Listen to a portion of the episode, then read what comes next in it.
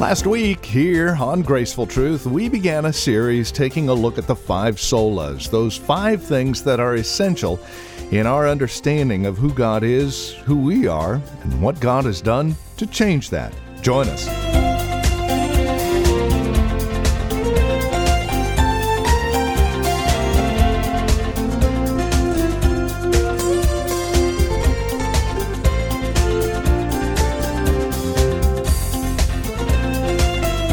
Five solas, those five truths that are essential for our understanding of our faith in Christ and what God has done.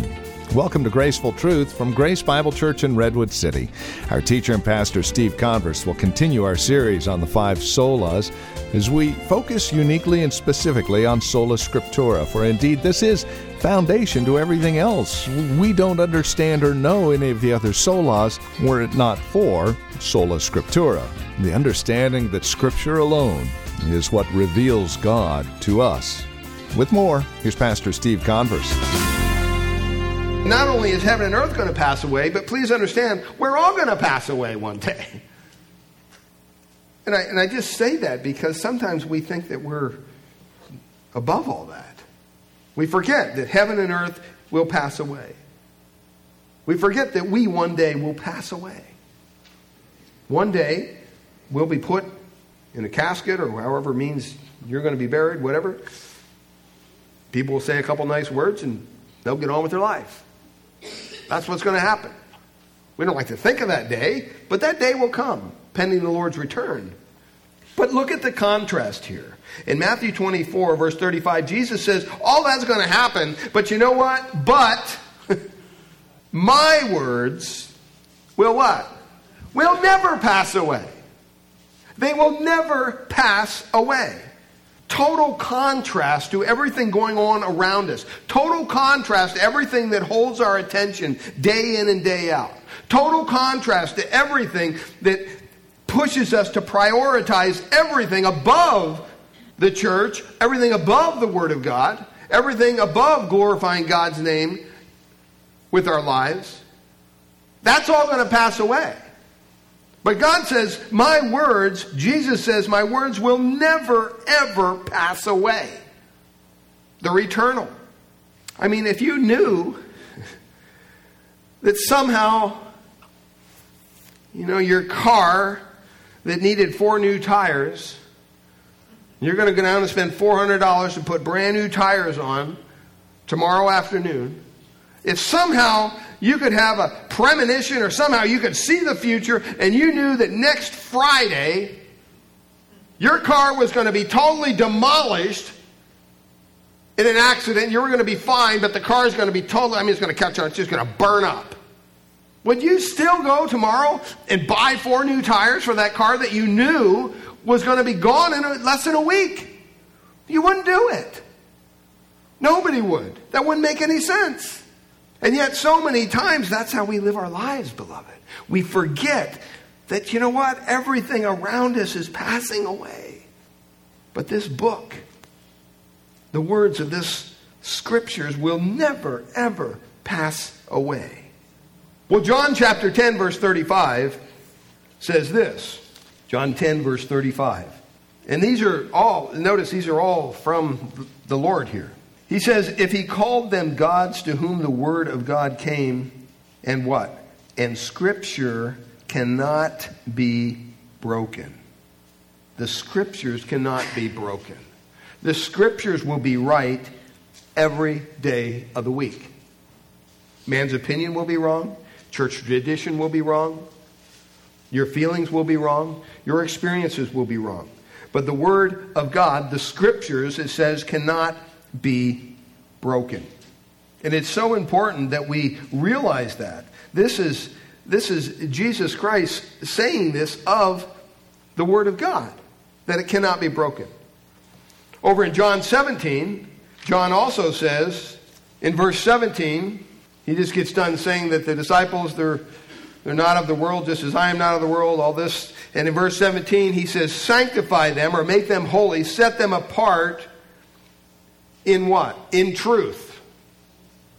I mean, hopefully you understand what that means. It means to be set apart in what is right, not in what is wrong. I mean, you don't want to be set apart in error, right? You, that, that wouldn't make any sense. Yeah, you know, I, I'm just going to make a really diligent effort this year to just be wrong most of the time. That's my goal. You'd say, You're nuts. You've lost your mind. Why would anybody want something like that? But he says here in verse 17, sanctify them or set them apart, who? Believers, the disciples, in the truth. Well, the truth is relative, right?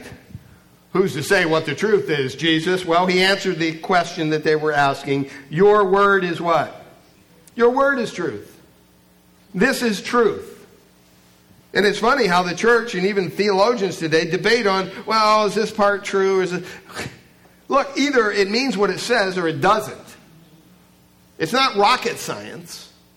And this is what confuses me sometimes with, with people, well meaning people. I think they maybe study too much or something. You know, I read a verse and I'll say, well, that was pretty simple to me. It kind of says what it says. And then they go on and bloviate about, well, this word, and they say all this stuff. And they talk in terms that they have to explain to you. You know, I hate that when people do that. They'll, they'll answer your question and they'll say a certain word and then they'll say, well, by that I mean this. you know, some big, you know, big word and then they got to explain the word. That you, I say, you know what, just put the cookies on the bottom shelf. I'm just a simple guy. Just, just, you know, you don't have to tell me the big word. Just tell me what the big word means. I'm, I'm good with that. You don't, you don't have to impress me. It's just kind of silly sometimes. But Jesus says here, Your word is truth. What does that mean? That means it's not error. That means it's not error, it's true. If you knew something was totally true and never erroneous, wouldn't you make that resource a priority in your life? I mean, if, if you were in the investment community, and somebody wrote a book and said, you know what? If you just follow this book, you will make billions of dollars in the stock market. Just do what it says. It's truth. People pick up the book, they do what it says, they make billions of dollars. You see the track record. I mean, why would you say, well, you know, I'm going to go figure out my own way? Why would you do that? That would be silly. You would say, no, if that really works, I'm going to use that. And the lives in this room today are testimony, beloved, that this book works, that Christ works. You don't need anything else. That Christ, His Word, is totally sufficient to make you who God wants you to be. You don't need to go search the Christian bookshelves for some other book. Just put into practice what the Word of God simply tells us to do. If, as a church, we could just do that in the most basic level as individuals, I think that our church couldn't even contain the blessings that would come down from heaven as a result. Why? Because his word is true. And then turn to 2 Timothy.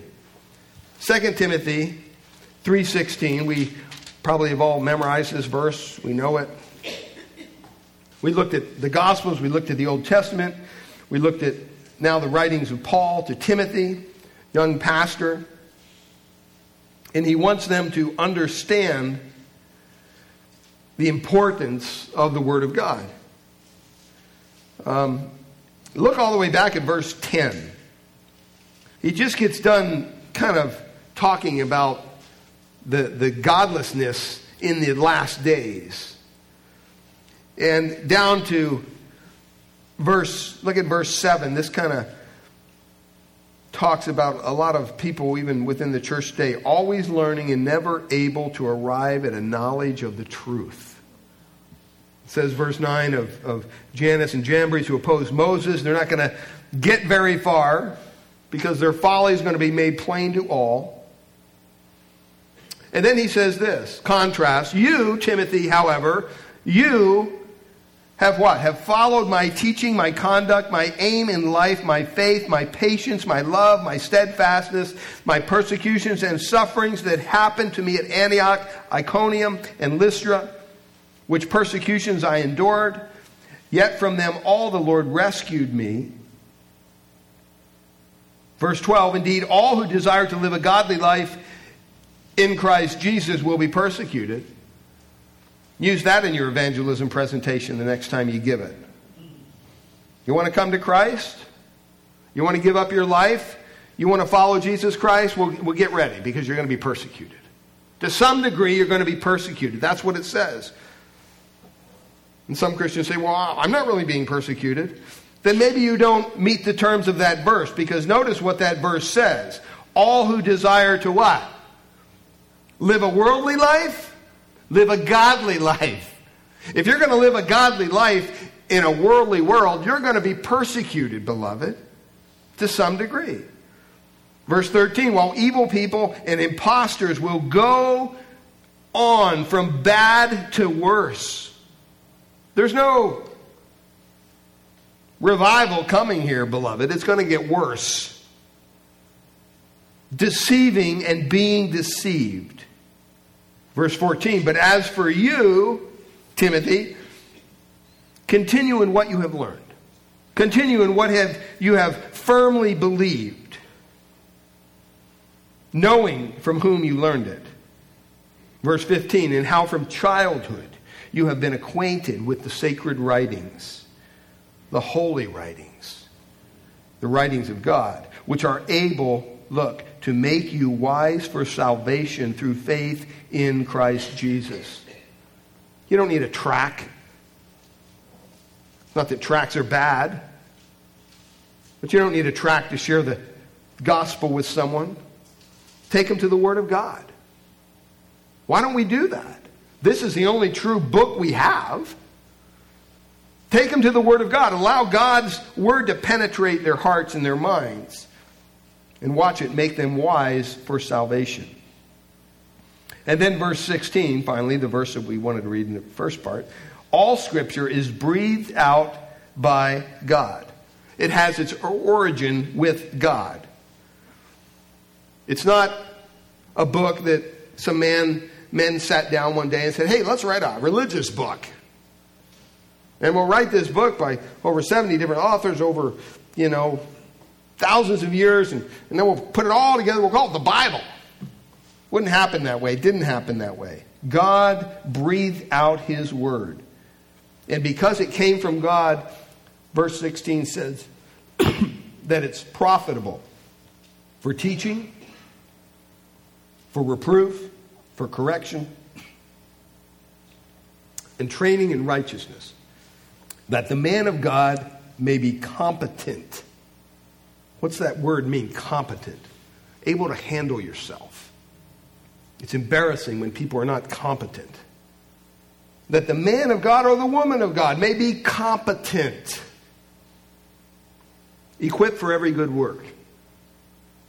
In other words, it's it's the Word of God that's going to equip you for everything in life, if it's good.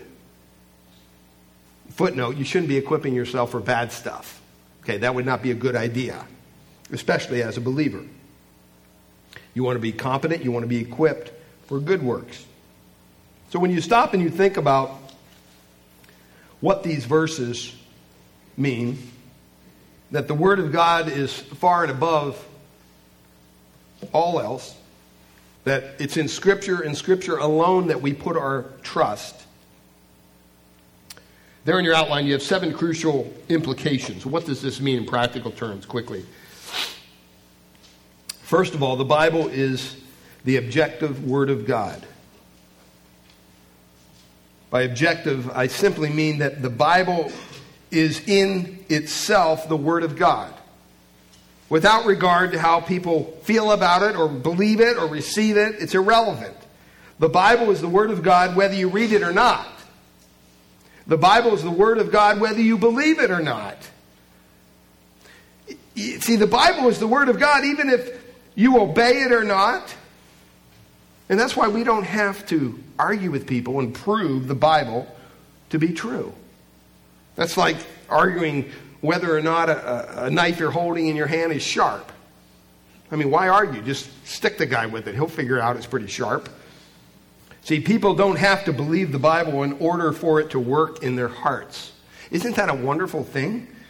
Just give them the truth of the Word of God and let the sword of the Spirit do the work. The Bible is the objective Word of God. Secondly, the Bible is the supreme revelation of God's truth. There's no other book that's compared with it. The Bible stands alone among the great religious texts of history, above all else. Thirdly, the Bible's message of salvation is plain enough so that anyone can understand it. You don't have to make salvation difficult. The reformers called this a perp- per- perspicuity of Scripture. They meant that while there are many things in the Bible that remain obscure, even sometimes to the greatest scholars, God has made the way of salvation very plain so that the least to the greatest can understand it. Fourth implication here is no creed or council or word from any pope or priest or pastor, nor any private prophecy or supposed word from God, nor any vision or dream or modern day revelation can overturn, add to, or sub- subtract from the truth of the Bible. The Bible is the only reliable and infallible expression of God's truth. It's very important because we live in a day and age where everybody's getting prophecies from God. Individuals are claiming experiences here and there. Well, what does the Bible say about that? Fifthly, the Scripture judges the church. The church does not judge the Scripture. And by that we mean that the Scriptures not only give us our message, but they also stand in judgment over us as well, over our methods.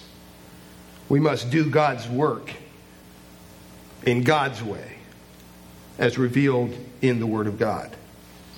And then, sixthly, since the Bible is the supreme revelation of God's truth, our supreme duty as Christians is simply this to know the Bible, to believe the Bible, to preach the Bible, to obey the Bible. We're to be Bible Christians first, last, and always. Hence our name, Grace Bible Church. Seventh, the meekest Christian who stands on the word of the truth of God's word has more wisdom than the so called wise men of our age. Psalm 119, verse 99 says, I have more insight than all of my teachers, for I meditate on your statutes. You want wisdom? Get into the book. Allow God's word to speak to you on a daily basis. Allow the Holy Spirit to use it, to mold you, to fashion you, to make you more into the image of Christ each and every day.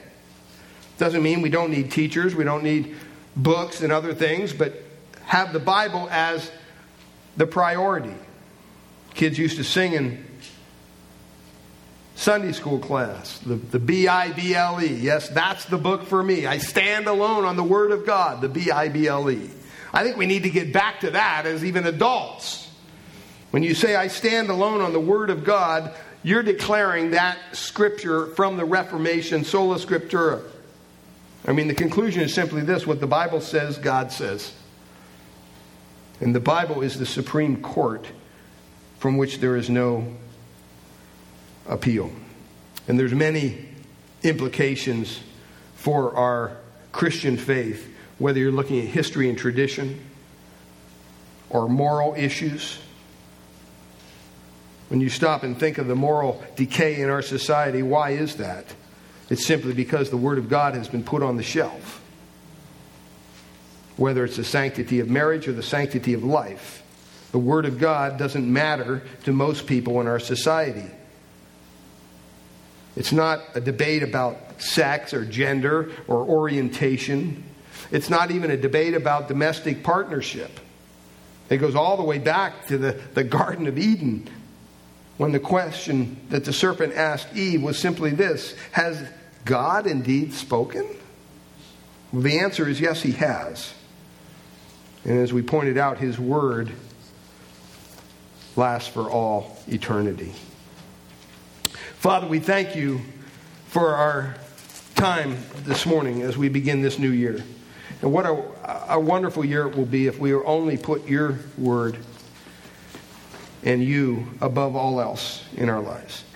That we can somehow set aside the busyness of our daily lives and focus on you and you alone. It doesn't mean that we have to stop living But it's just a matter of priority. It's just a matter of allowing this new year to begin with things in their right priority. And Lord, you say that you'll bless us if we'll put you first in all these things, put your word first in all these things. So when there's opportunities to study the Word of God as a group or as an individual, do we set that on the back burner and say, well, I got other things to do? Or do we make it a priority to come together as the body of Christ and long to hear the eternal Word of God explained and spoken, pondered and read together? Father, this is something that you directed your church to do from the very beginning. And Lord, help us to be faithful to that. Father, we pray for each soul here in this room today. If there's any here who's yet to put their faith or trust in you, Lord, I pray that they would understand first and foremost that, God, you don't have to prove yourself to anybody. You are the God of all creation. And you're there clearly. And these folks are here today clearly as part of your plan. And Lord, we know that your word says that there's only one way of salvation. And that's through your Son, the Lord Jesus Christ. There's no other way, there's no other mediator. There's only one mediator between God and man, the Lord Jesus Christ. And the Bible says that all of us have fallen short. We've all sinned. We've all blown it in, in some way in this life. And we come up short when we're compared to a holy God, a sinless God. And that's what it takes to get to heaven sinlessness, perfection in every way. We can't do that on our own because we don't even seek you. There's none righteous, no, not one, the Bible says. And so, Lord, we need your grace. We need your favor, unmerited favor that comes through your Son, the Lord Jesus Christ. And so I pray for each individual here today as they ponder these words that if they've yet to put their faith or trust in Christ for their salvation, that they would heed the truth of sola scriptura, that there is no other truth, there's no other way. And that they would cry out to you from a broken heart, from a repentful heart, from a humble heart. Lord, be merciful to me, a sinner. Save me. And God, you'll do just that. And for us believers, I pray that you'd send us out of this building today with a new call on our lives to embrace 2017 for everything that it has coming down the pike, no matter what it is good, bad. Lord, I pray that we would look at it through your eyes through your truth. That you would build us up, not only as a church, but as individuals. Cause us to long to hear your word. Cause us daily to yearn to spend time with you in prayer and studying your word. And Father, that we would reap the blessings of heaven as a result. We thank you. We pray you bless our communion time together this morning in Jesus' name. Well, thank you for spending time with us here today on Graceful Truth, the ministry of Grace Bible Church here in Redwood City. It's our prayer here at Graceful Truth that God would reveal His grace to your hearts through the teaching of His Word each week. And we trust you're currently involved in a Bible teaching church in your area. If not, we'd love to have you come and visit us here at Grace Bible Church in Redwood City. We meet each Sunday morning for our praise and worship service at 10 a.m. We offer nursery care and Sunday school classes for our children up to grade 5. And if you would like to encourage us here at Graceful Truth, please give us a call at Grace Bible Church here in Redwood City. Our phone number is 650 366 9923. That's 650 366 9923.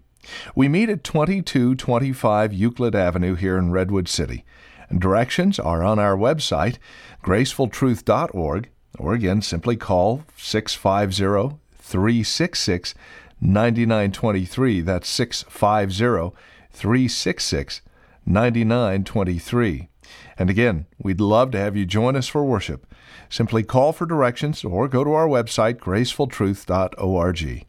While you're at our website, make sure to check out the resource materials available from us here at Graceful Truth, including past programs of Graceful Truth that you can download for free. gracefultruth.org is where to go. If you're writing to us, our address is 2225 Euclid Avenue. That's 2225 Euclid Avenue. We're here in Redwood City. The zip code is 94061.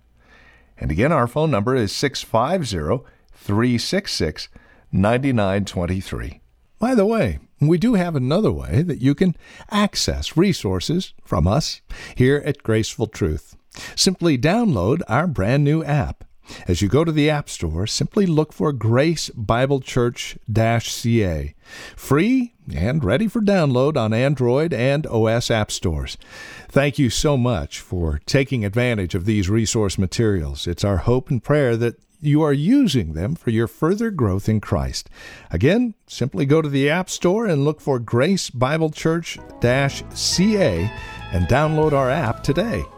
We thank you for spending time with us today and trust we'll see you next week at this same time for another broadcast of Graceful Truth with Pastor Steve Converse.